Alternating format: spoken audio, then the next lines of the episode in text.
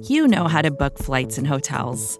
All you're missing is a tool to help you plan that unbelievable travel experience. That's why you need Viator. Book guided tours, excursions, and more in one place. There are over 300,000 travel experiences to choose from, so you can find something for everyone. And Viator offers free cancellation and 24/7 customer support for worry-free travel. Download the Viator app now and use code Viator10 for 10% off your first booking in the app. Find travel experiences for you. Do more with Viator.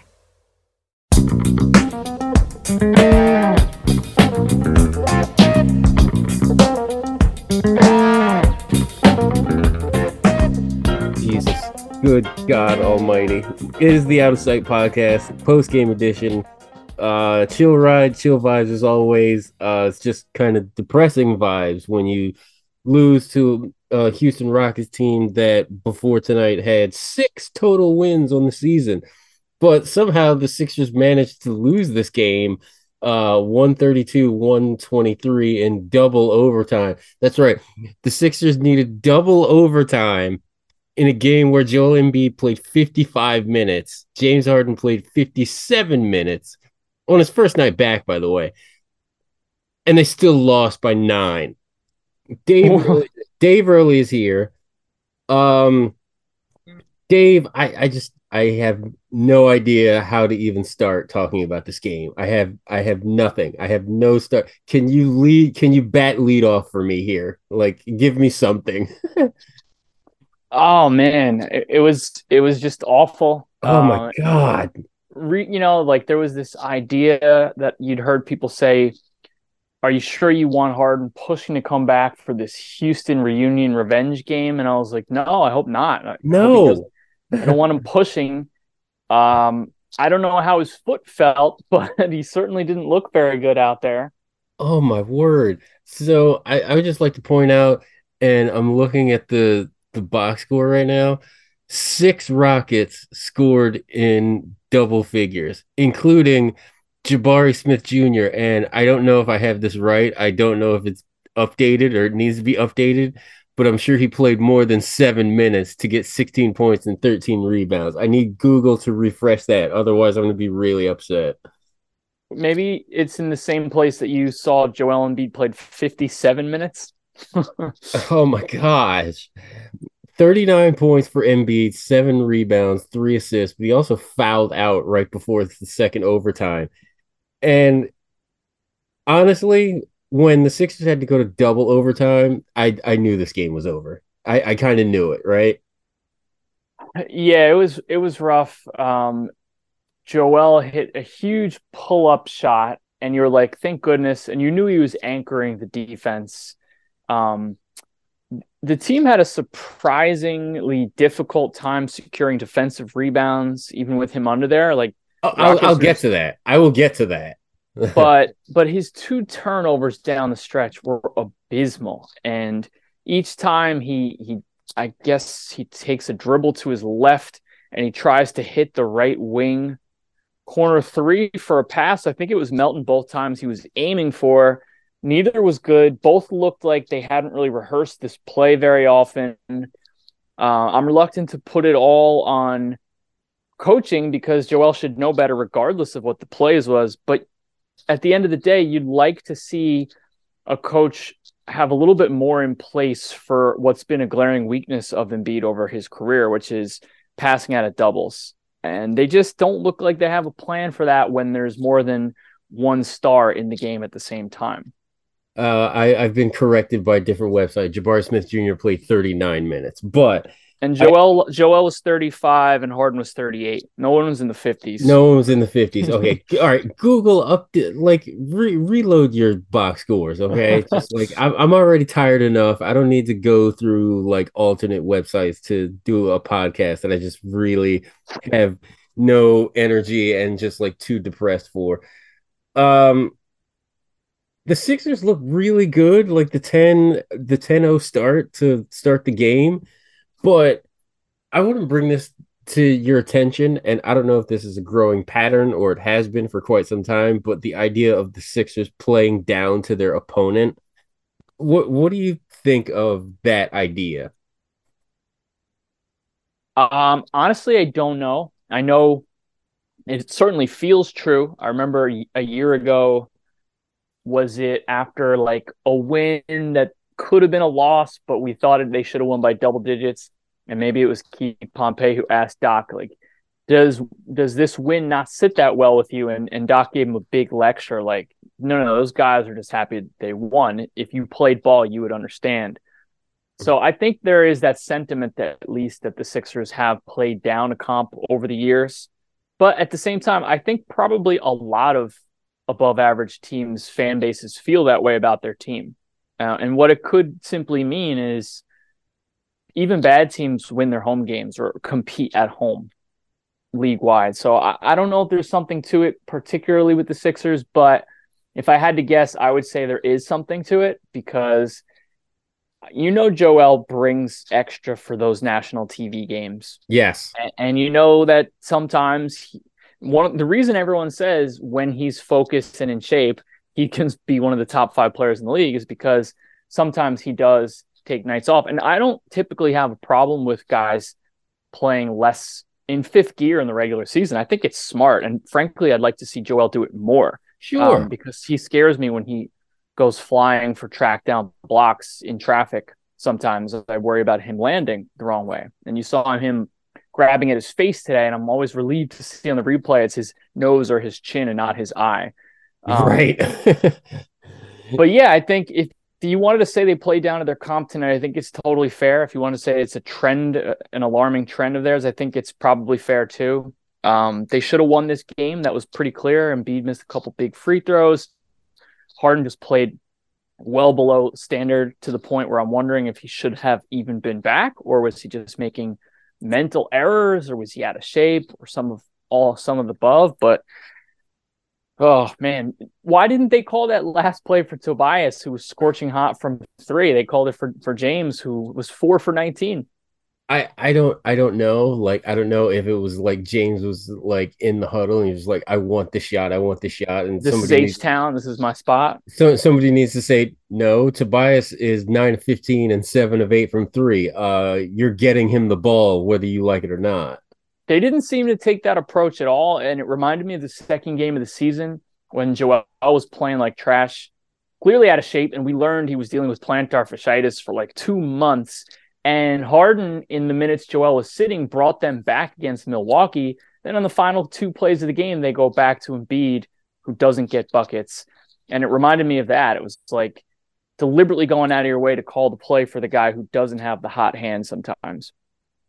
So I'm going to go out and just say this, and I don't care what anybody says when I say it, but the Sixers did not lose this game. Houston took this game from the Sixers, as evidenced by their 51-39 discrepancy on the boards and the 44-36 in free throw attempts. Like, Houston won this game. Like, let's be perfectly clear. Like, Houston took this game from the Sixers, and like 52 to 40 in the points in the paint as well. So they were just going right at them. Right. They were out hustling. They were controlling. They were playing their game. They were playing their transition style. We're young. We're just going to run all over you. Like, that's Houston won this game the way that Houston plays basketball. And that's what we have to boil this down to. Hats off to the Rockets and the Sixers. Remember last week when I said, hey, the Sixers look good after the Atlanta game. Maybe they can steal one from Cleveland, Memphis. Yeah, that didn't happen. And now they lost to the Rockets. So, like, I don't know how I feel now 7 days later after saying that statement. I think you do know how you feel. Combination of depression, anger, sadness, frustration, just insert all the adjectives, Dave. Yeah. I have a friend who is a big Knicks fan, and they played like trash, and they didn't compete against the Mavs the other night. They like didn't want it. And then he had to watch like the MSG paid broadcast, find some silver linings and moral victories. And he was appalled by it. He wanted them to just rip them even harder than they did. So I think sometimes your team needs to hear it from your fans when nothing goes well. The stars didn't play that well. I mean, Embiid did his part other than the gaffes at the end. He could have won them that game with a couple made free throws and one less turnover. The five turnovers were kind of a killer, especially those last two in fourth quarter regulation. Yeah, but he did so much to give other guys a chance to put that game out of reach, and they just couldn't do it. And also, this is kind of a broken record now at this point with us on this podcast, but like PJ Tucker, 42 minutes, 6 rebounds, 3 points, took 2 total shots and 2 free throws. Why? What are we paying this dude $10 million a season for? Toughness? Like, I'm sorry, that does not show up on a box score. And as evidenced by this game tonight, like, there was no toughness on this team. Houston took this. The heart was taken by the Houston Rockets. The Sixers, they just had their heart stolen from them. And if that's what you're bringing in PJ Tucker to do, then he is failing at his job right now. I think Tucker got a tough whistle in this one. I'll defend him as far as that, but he is a step slow right now, and when he is a step slow, he starts to look really small out there, doesn't he? Like, right. They couldn't get a rebound, and it looked like there was a guy a head taller than him getting that rebound on a handful of occasions. He does have that dog in him. Like, you know, he's the guy you want to win a big game, but for the regular season grind, coming off of that knee surgery, I feel like he shouldn't be logging these types of minutes. He shouldn't have played as many as he did when Harden and Maxey were out of the lineup at times and Embiid was out of the lineup.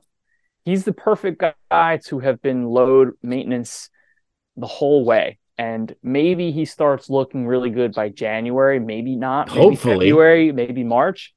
But at this rate where you're asking him to just keep going and carry the load when two stars are out of the lineup, it's just not the recipe. And I think he probably is more likely to get worse than better if he has to be leaned on to this degree when he doesn't look right. I'm perfectly like, if the Sixers are going to run out Embiid, Harris, and Tucker, like all like that, and like this is the production we get, like it's almost as bad as having Simmons out there, because PJ Tucker is not doing much. I'd be like, look, just throw Trez in there and just have him start, and then have PJ play maybe like 15 to 17 minutes or something like that, because him in the starting lineup is just not working right now. Right. And I'd be totally cool with that. Put Harrell in there, put Thybulle in there. I don't care. But PJ in the starting lineup, unless he's completely recovered from the surgery that he had, when he's feeling 100%, I don't want to see him in the starting lineup. I just don't. I'm done with it right now. Mm-hmm. Like, no, who would you start over him? Thybulle, okay. Because at least I get like young legs, athleticism, somebody that can house somebody on the defensive end. And sure, he's not doing anything in like the shooting component, but defensively, I think he gives you way more energy than Tucker does right now, if Tucker is, as we are insinuating, is not 100%. It is interesting how hard fans were on Matisse for not getting covered by Miami, and now they're watching Tucker not get covered, and there isn't that same energy. So you wonder if that'll start to shift. I want to come with the same energy, Sixers fans. Like, come on. If you are so upset with Thybulle producing nothing over the last, season and a half, and now you're seeing PJ Tucker, I'll be honest, being almost as useless on the offensive end, right? I need the same energy, y'all. Like, I'm sorry. Like, we are past that point now. Like, if you're going to give Thybulle crap, then you have to give PJ crap too, because Tucker's the one making $10 million a season. He's the guy that you gave this money to, and he's not performing. So if he's not performing, somebody needs to get on his ass and like figure out what the hell it is. Do you need to sit? Do you need to recover? Do you need to do something? You got to tell us what the hell is up right now, because at this point, I feel that he is costing us games. Okay. So I don't know if people are going to agree with me on that. Like, that's fine. If you don't, come at me in my Twitter mentions, that's okay. But you paid this guy to be this like quote unquote dog because, you know, because apparently toughness is something that this team needs. But if Tucker is a wounded animal, then he's not really serving you anything. Yeah. Yeah. I think that's fair. And I'm sorry I'm going on off on this wild, mad tangent, but that's where my brain is right now. And it's funny because at the time of this recording, it's 11:30 Eastern, and I'm just all kinds of amped and fired up because I'm just so pissed they lost this game tonight. I mean it. I'm extremely pissed. Like, you have no idea. Like, I'm ready to like break windows over this loss. Like, you have no idea. Where are you assigning your blame here? Are you putting this mostly on Embiid, Harden, Doc Rivers, PJ Tucker? What? I think I have plenty of blame and vitriol to go around here. Harden. How does your pie chart look? Harden shooting 4 from 19 in 38 minutes. That was not good. I feel like Doc should have said, "Listen, this is your first game back. You are playing 20 to 25 minutes, and that's it. I am going to run Thybulle. I'm going to run Milton. I'm going to run Korkmaz." I mean, listen, I'm not saying and advocating for Jalen Springer, but I would have given the kid at least like 8 to 10 minutes and just be like, all right. Yeah. The funny thing is, I feel like if Harden wasn't in this game, the Sixers might have had a chance to win. And I know he was... That is a hilarious thing to say because I felt the same way, especially with like Shake was doing all that he could tonight. Like, Shake played pretty damn well. Shake was somehow a team low -13. House was a -10. So, you know, they might have just got routed. It's possible. It's possible. Harden, even shooting poorly, kept them in it because, you know, he did get 9 of 10 from the stripe and 7 dimes. He did orchestrate the pick and roll, but you do feel like if he wasn't out there, other guys would have stepped up to a degree they didn't, which makes me come back to the coach. And it's like, you're really good at getting a shorthand to compete and impress us against Orlando and Washington. But when the stars are out there, things tend to start looking pretty vanilla and predictable. Right. And it doesn't feel dangerous. It doesn't feel unpredictable to the point where it's like, you don't know what this team's going to do. They might whip it around the horn. And then Shake Milton, who has been playing well in so-and-so's absence, is now contributing also. And now we're clicking on all cylinders because Harden's back. It was more just like, Harden's back. We're going to lean on him 100% completely, regardless of what percent in his, you know, rehab he is. And it just doesn't feel like the right approach. I saw Dave Yeager with this kind of like, you know, melancholy smile every time they showed the bench. I saw that too. I was like, what is happening? Yeah. And it goes back to something that I pointed out a couple of weeks ago, just like when we were talking about Doc Rivers. Like, the book is out on Doc Rivers' strategy. Like, everybody knows what he runs. Like, there's nothing unique about how he runs a basketball team.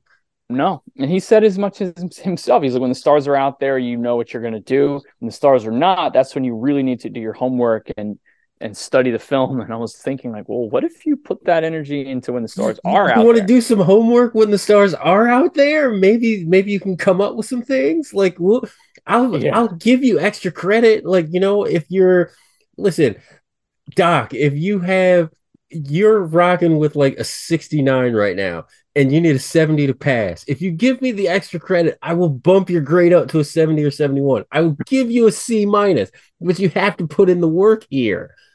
Yeah, I think the Sixers need... God! I think the Sixers need a good coach.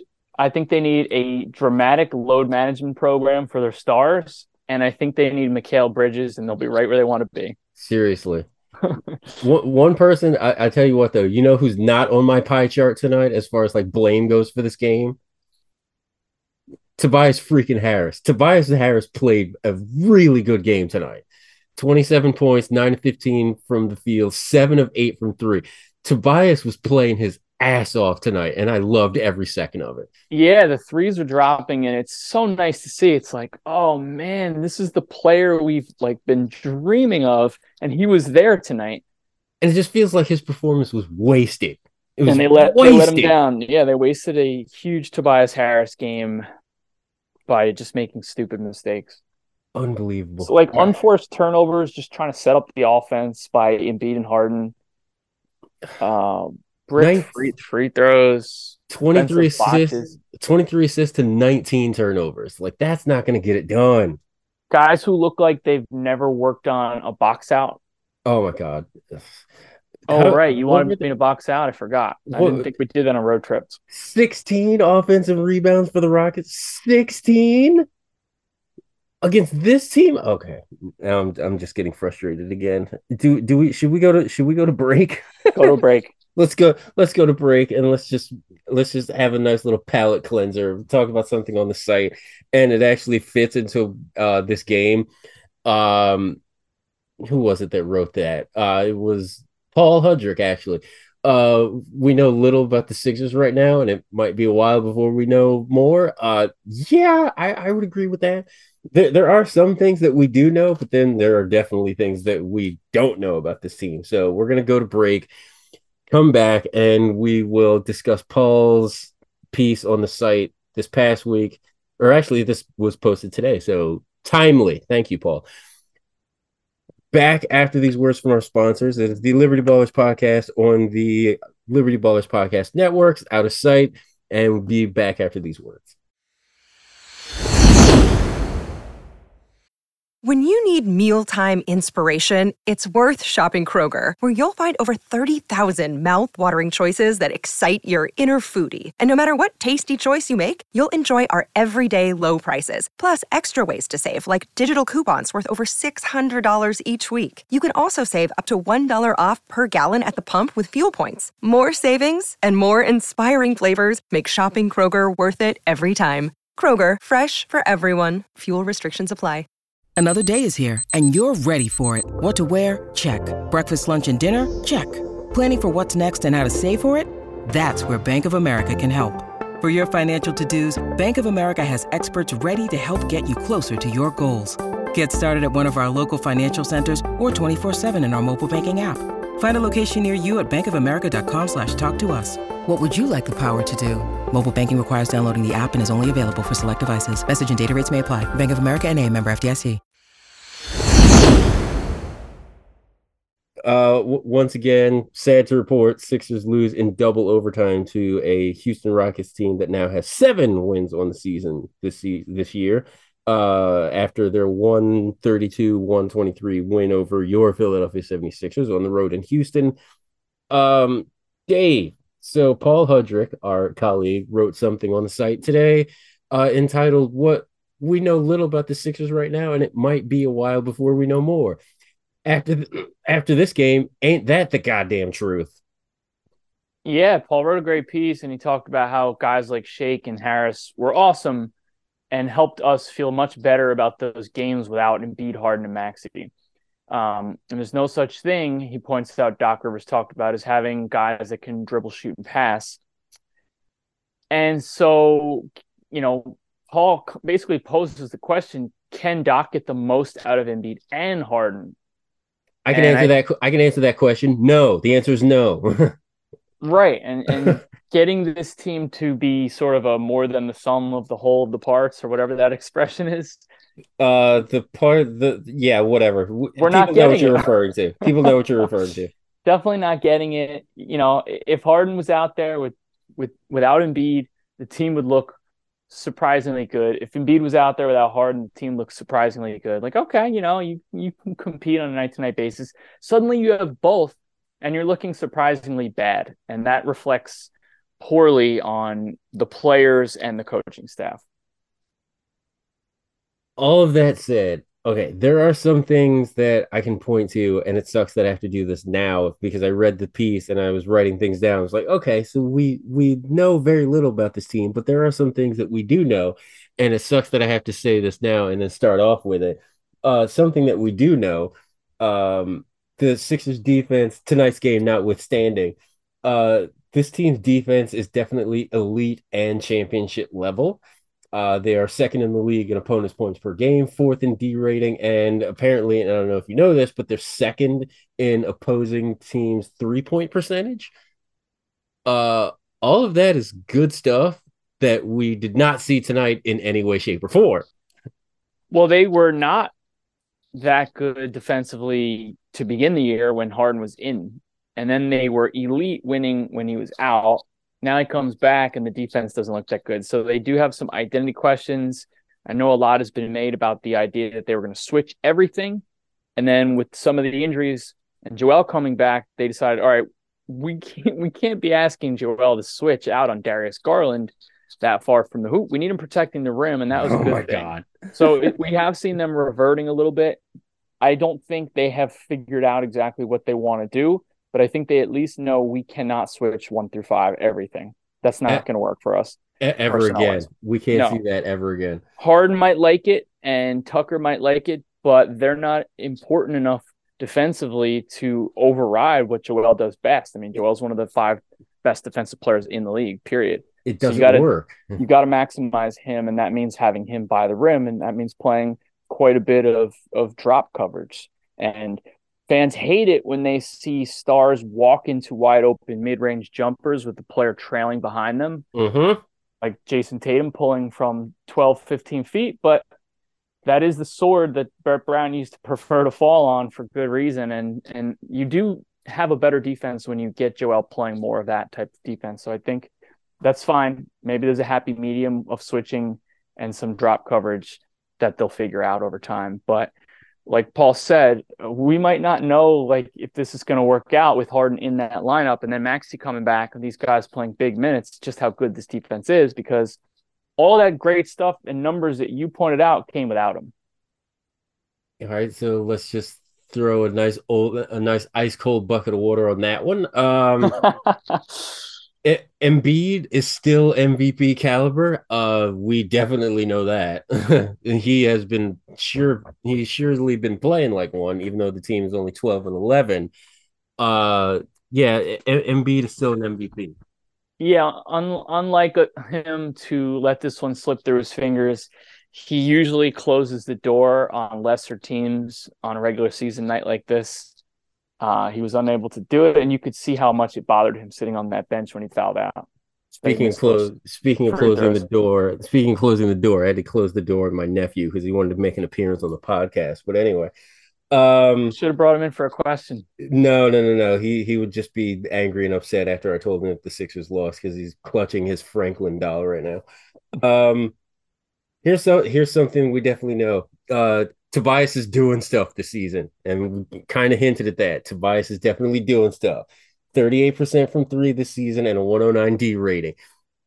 Damn decent two-way ability from Tobias this season. I'm glad I'm seeing it. I'm so happy I'm seeing it this year. Yeah, if we could get more of this Tobias, we won't have to, like I said, like they need a new coach, a load management, and Mikal Bridges. But if he can do this, then you don't need the Bridges part.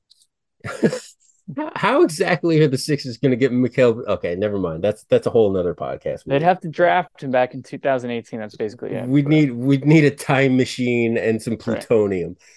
Right. And here's one that I'm just writing down just to please a certain sector of the Sixers nation. I think Paul Reed is more than a body. I still do. I still believe that. I think he needs to get more minutes. I think he needs to get more than Trez, and he really should be the primary backup to Joel. Like, I still firmly believe that, and I don't care if this is like placating the Paul Reed stans. That's fine, because I love those fans so much. Like, you ride hard, y'all ride hard for Paul Reed harder than I do for Ferk. It's just glorious. It's just beautiful. So hats off to you people. Yeah, he got 3 blocks in just 16 minutes, which is total mayhem. I do think that opposing teams have on the scouting report that if he's anywhere in the vicinity, flail your arms and they'll call him for a foul. Because you saw Şengün kind of do it. Like, he felt Reed on his back when he caught a rebound, and then he just kind of swung his elbow and acted like he was fouled really hard. And maybe he was fouled a little bit, but there was no way the ref wasn't calling it once he sold it. And that's the kind of thing you see. There was another play in overtime where they called him for a quick whistle. Speaking of whistles, Joel's last foul, what do you think? Tough to say. Like, I thought he went straight. I thought he went straight up, but then on the replay, I saw that he was kind of like lunging after the ball a little bit. So I thought it was a fine call. It's one that gets called a lot anyway. So it's like, all right, he got him on the head. Yeah, I was like, all right. I personally don't like it because it means Embiid fouls out going into double overtime. But like, I get why there was a whistle. Yeah, I get why this is a whistle. I wish he would have just stayed a little more vertical. You know, I feel like he gets a little aggressive going for the actual block when a lot of times the contest is more than enough. If he just goes straight up, that's not a foul, right?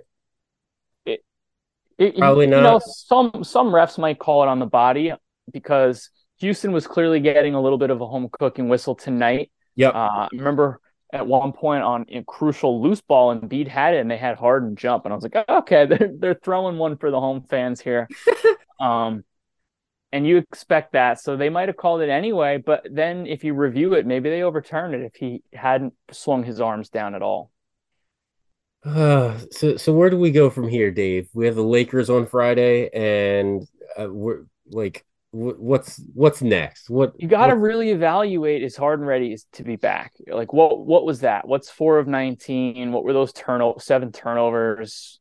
Was that fatigue from being out? Was his foot bothering him? Did his hamstring act up? Like, I don't know how to explain it. I just want to make sure that they're not overdoing it with him, because you don't want him playing 38 minutes, 40 minutes plus in his first games back, and you don't want them not learning from mistakes riding him this way. He's not a guy that you can just deploy like a 26-year-old anymore. If you want to win the championship, you need Tyrese Maxey, James Harden, and Joel Embiid all healthy for the playoffs. And if you don't have that, you're done. So it just hasn't felt like this team is really all interested in getting those guys healthy for the playoffs, right? Like, it doesn't seem that way. I don't know why they're trying to win the regular season. It makes no sense. Yeah, I'm not saying don't try to win the regular season, but just remember that if you did lose this game tonight, you could still win the war. I'm not talking about this game, Houston. I'm talking about games that we've seen, like playing hard in 30 minutes on his sprained foot. Once you already knew it was hurt, you know, and that is a perfect spot to get him out. And I don't know how many extra days or weeks that might have cost him, but maybe we'll never know. So I kind of feel like I want to start a new segment to close out podcast now. It's just like, all right, who gets your kick in the ass this week? Kick in the ass? Yeah. Like, I think, out of frustration, like somebody needs to get kicked in their ass because they screwed up so bad. Ooh, man, I better make this a good one, right? Like, I don't want to. Honestly, it's the inaugural, so it kind of fits. But Doc Rivers needs a swift kick in the ass for playing James Harden for, what was that, 35 minutes or for 38 minutes? Like, Doc needs a swift kick in the ass. Like, I don't know who did the rotation. If it's Doc, he gets my kick in the ass of the week. Yeah, maybe that goes up even further. Maybe Darryl should get one too for not having like a 3-4 hour meeting to make sure Doc is on board with that. I'm not giving Darryl the inaugural kick in the ass for me. I'm not doing that. All right. Like, what about Daryl's probably pissed off at me enough already at this point. Daryl's not even fielding my phone calls. This is not good. Yeah, I don't know who to directly blame when you see stuff like this. Like, you just wish that there was a meeting of the minds between Morey, Harden, and Doc and the trainers, and they were like, okay, you are ready to return, but we don't want you to play huge minutes. We don't care what the game strategy, the way that plays out. We want to keep you limited. We are going to continue to lean on guys like Shake and De'Anthony a little bit more until you got it. And once you see he's like 4 for 16, you should feel even more compelled that you had the right plan. Agreed. All right, that's fine. I can live with that. Well, I can live with that. That's fine. That's... The three of you guys get a kick in the butt for not all three of you. All three of you get kicks in the ass. It's like, yes. 1, 2, 3. Line them up. Let's go. That's right. Hopefully things look a little bit better against the Lakers on Friday night, although I don't know how great it's going to look considering that Anthony Davis dropped 55 and got 17 rebounds yesterday. So this should be fun on a Friday night. Yeah, Joel's going to go so hard. I'm almost nervous already. Like, he's taking some brutal falls against the Lakers because these are always national TV games. Oh, God. And he brings it, and, you know, he's like scared us with his falls. LeBron flagrant fouled him. So I'm always nervous playing the Lakers because of the heightened intensity of these games. Is that game on ESPN Friday night? I don't know, but they usually are. I'll have to double check that. I kind of hope it's not, because I'd like us to just get it over with, get the win. Good Lord. No nationally televised games. Yeah. No nationally televised games for the Sixers until Christmas. Like, that's the next one. I don't want to see them on national TV until Christmas Day against the Knicks. That's it. Exactly. That's it. We're done with that. Speaking of done, this podcast is done because it's 11:50 now Eastern, and I don't know about you, Dave, but I need to go to bed and like have better and have good dreams to just like start my day tomorrow fresh. Yeah, I'm with you. Let's try to sleep this one off.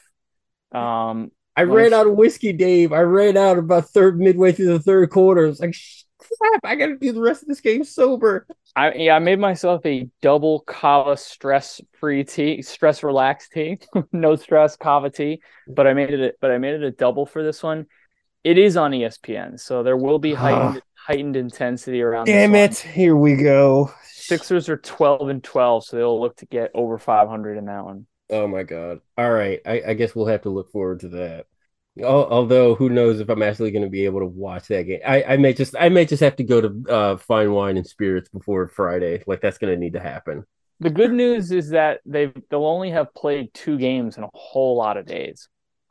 I thought you were going to say the good news is that there's a sale going on at that store, so maybe I can get some good stuff. Until Friday, folks. Sixers at home at the crib against the Lakers. And, this has been the Out of Sight Podcast and Liberty Ballers Podcast Network. Vox Media, home to all Sixers podcasts. Read the site, libertyballers.com. You can follow me on Twitter at @AdobRoyster. You can follow Dave at David Early. Follow the site Liberty_Ballers. And yeah, that's it. That's all we got tonight, folks. That's all the double overtime game. And then talking about the double overtime game has officially sucked all of the energy out of your host. Like, that's it. We can't do any more tonight. Like, we can't, we just need to slip into sleep and hopefully things look better in the morning. Yeah. The vibes are not great around Sixerville right now. The vibes are not good. The vibes are definitely not chill around here right now. Until next week, we'll talk to you soon, Sixers Nation. Chins up if you can manage it, but it's going to be rough this week. Talk to you soon, folks.